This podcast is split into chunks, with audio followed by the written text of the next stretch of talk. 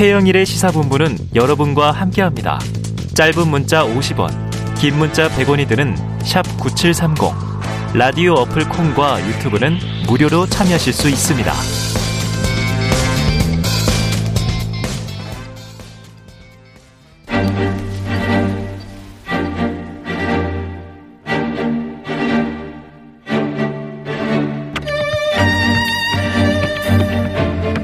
네, 정치권의 각종 핵관들 요즘 화제가 되고 있는데요. 시사본부에는 여의도 정치의 핵심을 꿰뚫는 여의도 정치 핵심 관계자, 여의도 정핵관이 있습니다. 자, 오늘도 특별한 분 당연히 모셨죠. 이상돈 중앙대학교 명예교수 나오셨습니다. 어서 오세요. 네, 안녕하세요. 잘 계셨죠? 네, 네. 얼굴 되게 환해지신 것 같은데. 건강하신 것 같고요. 또 진행을 돕기 위해서 헬마우스 임경빈 작가 나와 있습니다. 어서 오세요. 안녕하십니까. 자, 우리 의원님은 네. 이제 정치 현장에서 이제 멀어지시니까 네. 디톡스가 되시는 것 같아요. 아. 독서가 좀 빠져나가시는 것 같은. 그 이제 독서를 또 정화해 주시고. 네, 그러니까요. 이 정핵관 순서를 통해서. 자, 요거 한번 여쭤볼게요. 자, 윤 대통령 결국 이제 음주운전 논란, 박순애 교육부 장관을 임명했습니다. 청문회 없었고요. 또 송옥렬 공정거래위원장 후보자는 성희롱 논란도 있었어요. 먼저 최근 인사, 일 년의 인사를 교수님 어떻게 보고 계세요? 뭐 썩 잘했다고 볼 수는 없는데요. 네. 지금 뭐 이 인사풀이 워낙 좁다 보니까 네. 뭐 더 이상 이렇게 적당한 사람들을 찾기도 어려운 것 같아요. 네. 뭐 그래서 뭐 김승희 전 의원 뭐 그건 워낙 좀 사안이 좀 치사하고 조잡했기 때문에 네. 뭐 그냥 거기는 그냥 거부하고 나머지 음. 임명한 것 같습니다. 네. 썩 잘했다고 네. 얘기하기는 어렵다. 근데 풀이 좁다. 최근에 이제 음. 뭐 대통령실 주변이나 여당에서도 음. 이제 풀이 너무 좀 좁은 거 아니냐. 음. 그래서 좀 사람 구하기가 어렵다는 얘기를 한다는 거를 권성동 원내대표도 얘기를 했더라고요. 음. 그럼 이, 이럴 때는 좀 대통령실이나 혹은 대통령 입장에서 약간 전환적으로 뭔가 틀을 좀 바꿔야 될 필요가 있지 않습니까? 음. 근데요, 그게 우리나라가 지금 상향식 민주주의, 그 다음에 이제 좀 투명한 사회를 위해서 음. 국회의원 공천 경선하니까 경선 과정이 너무 그 전화번호 뭐 하고 뭐 그거 네. 복잡하잖아요. 그래서 웬만한 사람 국회 안 하려고 그럽니다. 그래서 공천 주문하지만 나 경선 안 하겠다는 거예요. 네, 네. 똑같은 건 뭐냐. 음. 청문이에요. 청문. 아. 그걸 왜 하냐. 내가 그 지난번에 제가 국회에 있을 때 그분은 무난하게 통과되는 사람인데 제 그 비서관이 이제 뭘 좀 하나 좀 물어보러 그분한테 이제 지명됐죠. 전화를 음. 걸었는데 음. 얘기하니까 전화로 들리더래. 음. 그 딸이 아빠 미쳤어? 그걸 왜 하려고 그래? 아, 집에서. 그게 요새 다 똑같은 거예요. 아, 네네. 그래서 난 요새 우리나라가 그, 그, 국회의원 같은 경우에 경선, 선택 네. 경선, 그 다음에 청문회 같은 거는 우리가 참 한 단계 민주주의를 가기 위해서 한 건데. 네.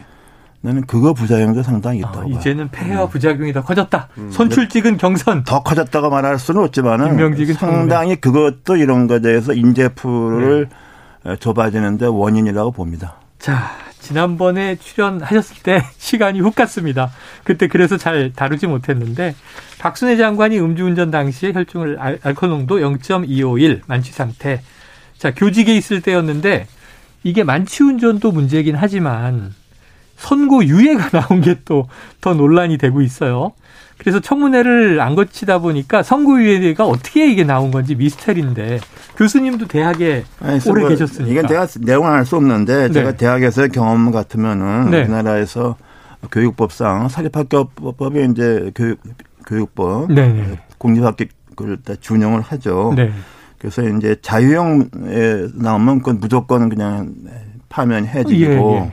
그냥 벌금형 같은 거는 이제 그, 그건 이제 품위 유지 뭐 이런 걸 해서 대학에서 징계하든가 말든가 음. 이렇게 있는데 통상적으로 제가 이해하는 한 그 벌금형 액수가 상당히 크고 음. 뭐 이런 거 같으면은 대학에서 어, 다만 허다 못해 뭐 삼 개월 정도 정직이라도 뭐 정직 아니라 감봉. 무슨 뭐 감봉이랄까 뭐 뭐 이런 거라도 좀 네네. 하장 않을 수가 없는 것 네네. 같아요. 그런데 이제 선거유예 되면은 어쨌든 대학에서도 그런 거 없이 해도 크게 문제가 없다는 것이니까 음. 어, 제가 알 수 없지만은 음. 결국에는 그런 것 때문에 그 재판까지 해서 선고를 받아낸 게 아닌가. 음. 그건 변호사 비용이 벌금보다 더 듭니다. 벌금보다 변호사 비용이 더 든다. 그래도 내가 대학에서 문제가 없으려면 그렇죠. 아. 자기 기록을 어떻게든지 클리어할까. 아, 근데 네. 내용은 알 수 없는데 네네. 제 경험에 비추어서 그런 네. 게 아니겠는가. 경험에 비추어 이상돈 교수님이 이제 추정을 하신 바 네. 그렇다는 겁니다. 자, 이게 윤 대통령 출근길 약식 기자회견, 이른바 도어스태핑 계속하고 있는데요. 이게 과연 소통이냐 혼선이냐 뭐 논란도 많습니다. 자, 그간의 윤 대통령 발언을 한번 듣고 오겠습니다. 뭐 과거에 민변 출신들이 아주 뭐 도배를 하지 않았습니까? 네. 뭐 민주당 정부 때는 안 했습니까? 네. 저는 뭐 선거 때도 선거운동을 하면서도 지지율은 별로 유념치 않았습니다. 별로 의미가 없는 것이고, 그럼 전 정권에 그 지명된 장관 중에 이렇게 훌륭한 사람 봤어요? 또 다른 질문. 네, 상당히 좀 어찌 보면 강한 반격, 반론, 직설화법인데요. 교수님께서 검사 시절 화법 못 버린 것 같다. 어떤 의미입니까? 아니, 그 검사 시절에 뭐 대개 검사들이 저렇게 이제 표현을 하고 네. 또 하나 문제는 우리 윤석열 대통령이 선출직을 한 번도 안 했잖아요. 맞아요, 맞아요. 그래서 이제 정치인들 정계 선출직하면 이제 그 정치인이니까 하게 되면은 이제 언론 피폭이 언론에 노출이 많죠. 그렇죠, 그렇게 되면 그렇죠. 이제 그 특유한 어법을 배운다고 아, 직설적 안 하고 이렇게 좀 돌아가서 얘기하고 아, 뭐 이런 게 학습이 안 돼 있잖아요. 네네네. 그래서 저렇게 나오는 것 같은데 난 저거 좀 고쳐야 돼요. 그래서 음. 좀 말을 좀 아끼고 우리가 그 문재인 박근혜 전 두 대통령은 그냥 말이 너무 없어서 아주 지긋지긋했는데 이게 말이 너무 많은 것도 아니, 그것도 매일 문제. 헤드라인 속보가 그거 그거 문제예요. 대통령 이게, 이게 이렇게 하면 안 돼요. 네네. 그럼 도어스태핑 이거 좀 조율해야 된다고 보십니까? 아, 물론이죠. 네. 그좀 그 좀 그렇게 할 필요는 뭐겠습니까? 아무 효과도 없어요. 왜냐하면 음. 이것도 이따금 얘기를 해야 효과가 있는 거지. 음. 네.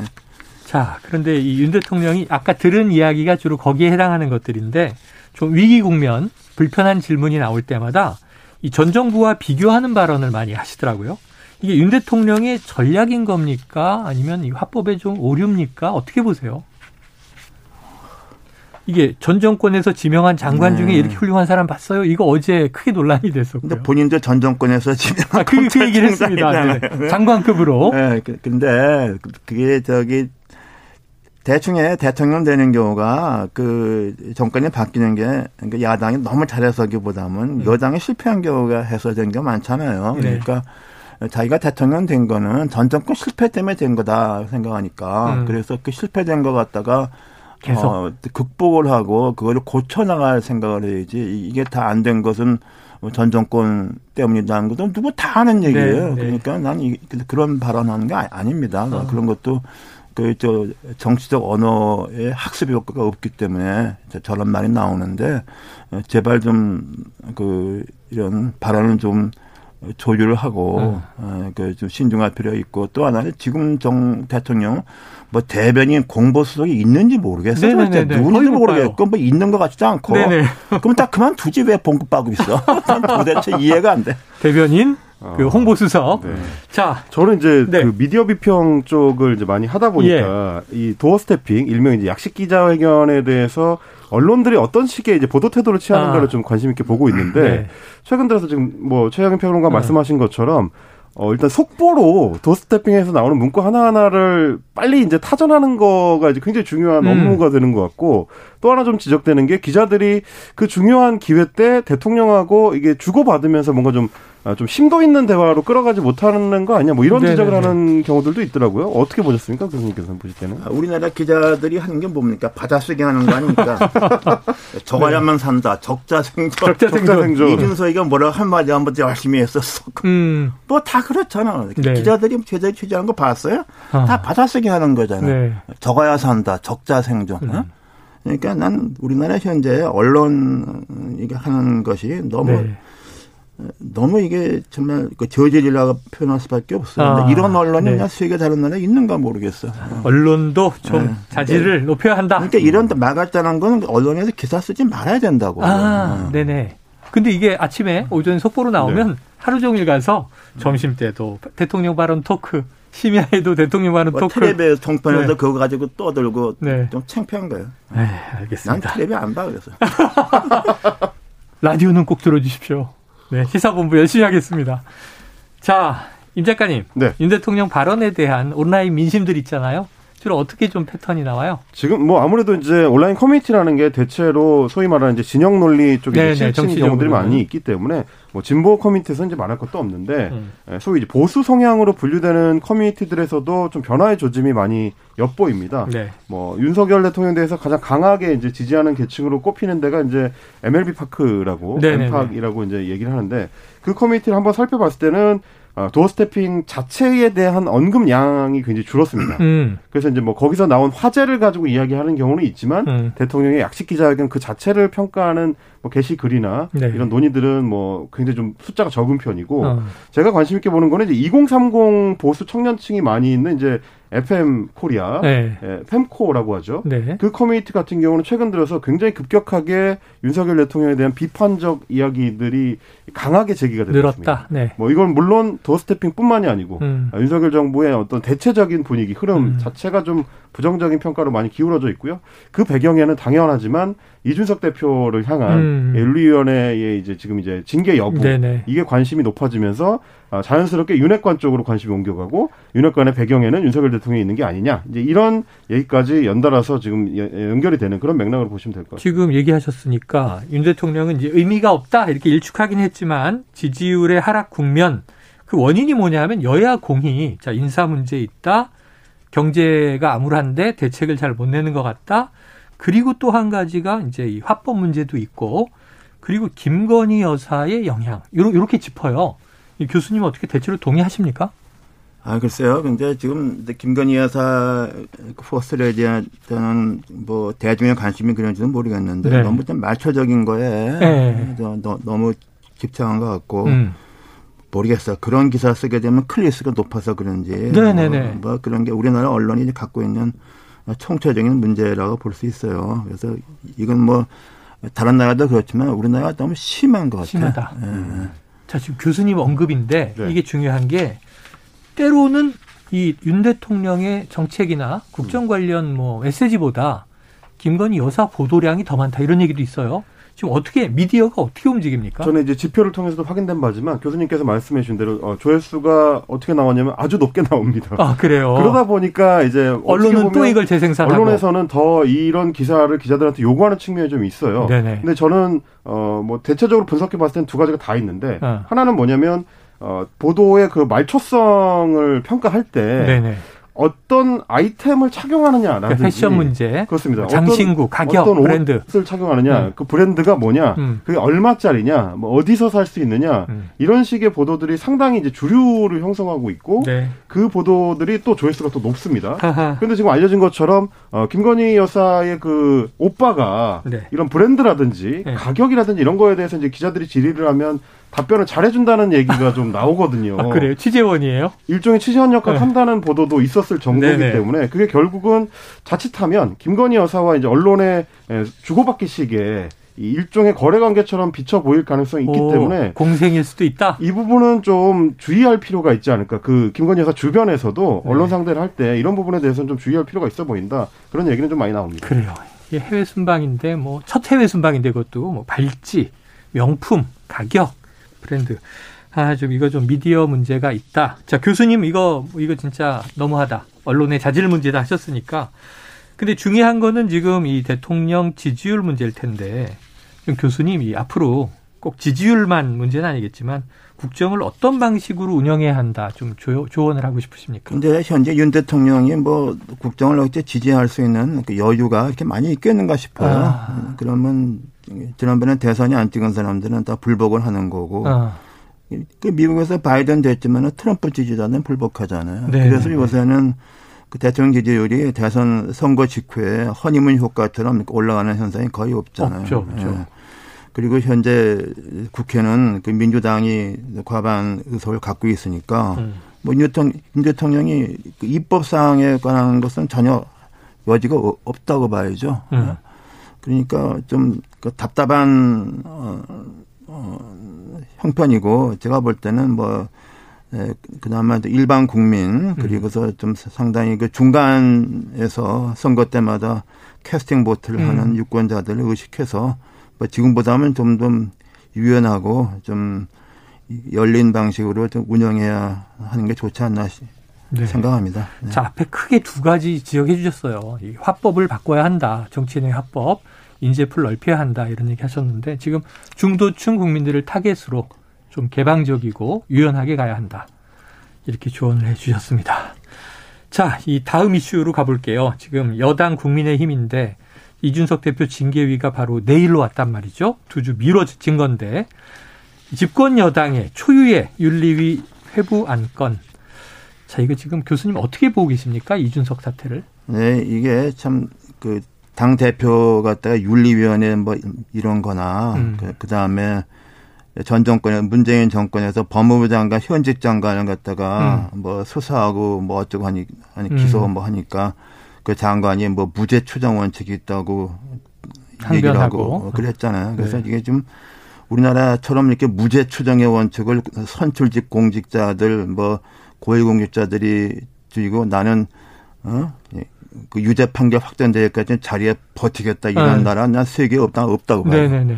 여러분, 그, 이제 아시겠지만은, 현재, 그, 그, 씨엔엔 앵커, 쿠오모 앵커 형인, 그, 마리오 쿠오모 전 뉴욕지사. 네네, 맞습니다.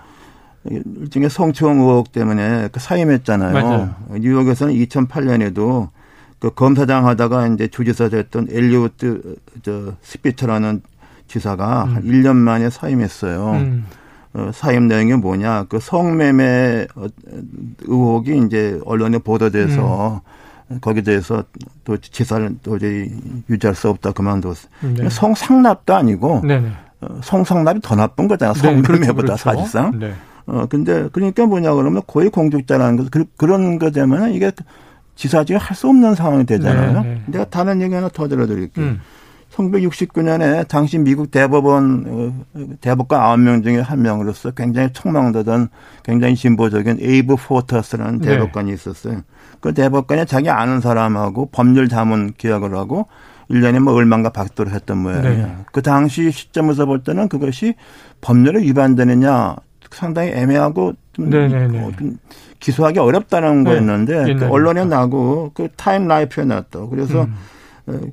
이게 굉장히 좀 거론이 되니까 그 포터스 대법관을 아꼈던 당시 얼 워렌 대법원장이 네.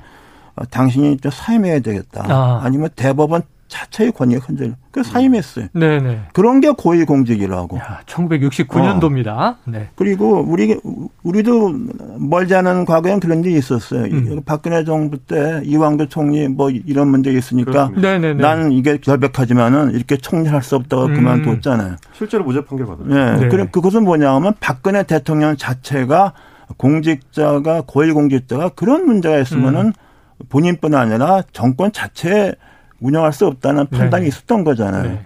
그 당시에 한 번 더 있었잖아요. 최동 음. 검찰총장. 네네. 그 우리가 대충 사안 뭔지 알고 있지만 그것은 범죄입니까? 네.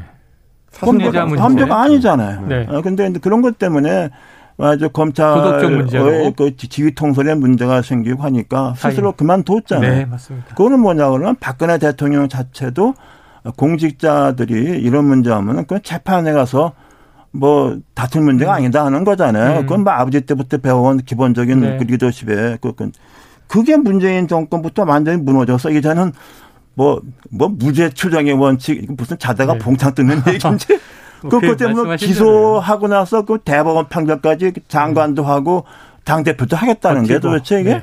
난 도대체 이해가 안 돼요. 그리고 우리나라 언론 음. 중에서 이런 인식을 가지고서 접근해서 비판하는. 기사 쓴 사람들 한 명을 못 봤어요. 네네. 그 무식해서 그런 건지 뭐 네. 판단력이 없어진 건지 난 도대체 이해를 못해요. 요새 네. 돌아가는 사정 보면은 이건 도대체 뭔지 모르겠어요. 음. 이게. 과거 공직자는 음. 자, 첫 번째 기소되면 사임한다. 유무죄를 다툰 후에 결백을 증명하고 돌아오겠습니다. 음. 그 앞서서 수사 대상이 되면 사임한다. 네, 결백을 증명하고 오겠습니다. 그보다 앞서서 보도만 돼도 네, 의혹 보도가 나오면 네, 보도만 이제. 제기돼도 사임한다. 이런 사례들이 있었는데 그런 거에 대해서 사실상 그러니까 가짜 뉴스도 많으니까 네, 뭐 하지만은. 그렇다고 해서 어느 그저그 그 별로 이름도 없는 그런 데에서 뭐 유튜버가 유튜브죠, 제기했다. 유튜브. 그래서 그런 건 아니지만 음. 그래도 언론이 보편적으로 받아서 쓸 정도가 되면은 네. 어, 그 정도 되면은 진실 여부에 관계없이 그 직위를 어. 운영할 수가 없는 거예요. 네, 이미 네. 그 리더십이 무너졌기 때문에. 리더십이 손상된다는 말씀이죠. 어, 이미 무너진 거예요. 네. 상실되는 게 아니라 그런 무너진 거라고 네. 그거는. 그럼 징계위에. 그런 네. 생각이 없이 그냥 음. 무죄나서까지 난 유, 아니, 뭐 유죄 판결까지 어, 난 무죄니까 자리에 버티겠다. 나 이런 나라가 세상에 어디 있어. 재심 청구도 하고 아. 그다음에 이제 뭐 저 행정소송도 내고 그러겠다는 거잖아요. 그럼 뭐 대법원까지 하려면 십 년 걸리겠어. 그럼, 그럼 지금 이준석 아, 대표. 이해를 못하겠어. 집권여당 대표인데 의혹 제기만으로 사퇴해야 한다. 이렇게 보십니까? 내가 뭐 구태여 그런 말 하기는 뭐 근데 네. 그렇게 보면은 이미 그 당이 많이 망가졌잖아요. 네. 네. 그건 누가 봐도 뻔한 거 아닙니까? 여론도 안 좋습니다. 자, 이 교수님 말씀이 굉장히 좀 흥미진진한 대목이 문재인과 조국의 법치주의를 윤석열과 이준석이 배웠다. 이것이 문제다. 이런 얘기 하셨잖아요. 네, 그, 같은 그, 맥락이죠. 그게 맞는 거잖아요. 예. 네. 자, 그래서 이제 무죄 추정의 원칙 이런 건 공직자 그 전에 윤리적인 좀 성찰을 하라. 이런 무죄 일갈로 추정의 원칙은 그 재판에서 형사 재판에서 하는 얘기지. 음. 그 어떻게 그것을 난 그 이해가 안 공직자들이 정치의 영역하고는 굉장히 네. 다른 것이다. 네. 자. 야당인 더불어민주당도 시간은 짧게 남았지만 여쭤볼게요. 지금 전당대회 룰 갈등이 깊어지는데 자, 민주당이 살려면 의원 백오십 명이 사퇴해야 한다. 이런 강한 말씀하셨어요. 이 개혁을 주문하신 거죠. 근데 뭐 개혁이라기보다도 음. 나는 민주당의 위기는 음. 국민의힘 이 정권을 내줬던 것하고 차원이 다르죠. 국민의힘은 음. 자신들이 추구하는 정당 정책 때문에 문제가 생겨서 저 정권이 무너진 게 아니잖아요. 네네네. 근데 민주당은 이번에 특히 문재인 정권은 이른바 그 진보 농객, 진보 교수들 뭐 이런 사람들이 주장하는 뭐 소득주도 성장이네 부동산세 중간이 뭐 온갖 걸 다 실행에 옮겨서 다 실패했잖아요. 네. 그러면 내 생각으로서는 민주당에서 당권 경쟁이 있으면은 이 이런 거에 대한 비판과 반성한 것을 우리가 다른 길로 나간다는 그런 파가 있어야 경쟁이 되는 건데 내가 볼 때 다 똑같아. 친명인지 친문인지. 어, 네. 그리고 좀 우습게 이해할 것 같으면은 난 지금 민주당이 심각한 게 민주당 의원들은 다들 그 종부세니 그, 그 부동산 세법 할 때 단 한 명도 반대 안 했잖아요. 음. 검수완박 단 한 명도 반대 안 했잖아요. 네네. 전 의원이 이마에다가 주운 글씨를 새긴 거예요. 뭐냐? 어. 종부세 땡 검수완박. 어.